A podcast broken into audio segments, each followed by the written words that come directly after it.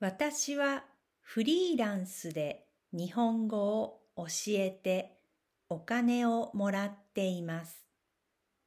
毎年1月にタックスリターンをします。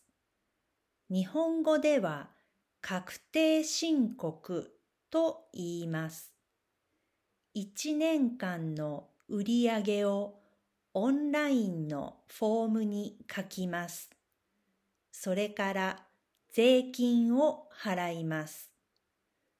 タックスリターンのやり方は難しくないんですが、英語の説明を読むのは大変です。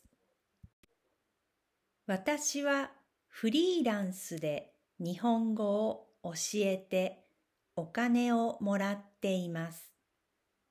毎年1月にクスリターンをします。日本語では確定申告と言います。1年間の売り上げをオンラインのフォームに書きます。それから税金を払います。タックスリターンのやり方は難しくないんですが、英語の説明を読むのは大変です。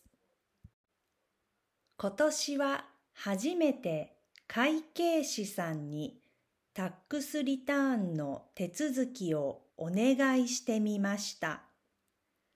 いつもわからないときはフリーランスの友達に質問していましたが、たまにはプロにお世話になることも必要です。高くない会計士さんを紹介してもらいました。仕事が早くて親切でした。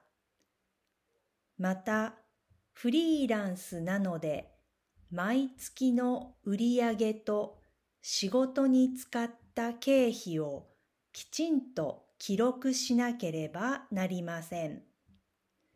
私は10年間、Excel の表に自分で入力していましたが、今度からクイックブックという会計ソフトを使ってみようと思ってます。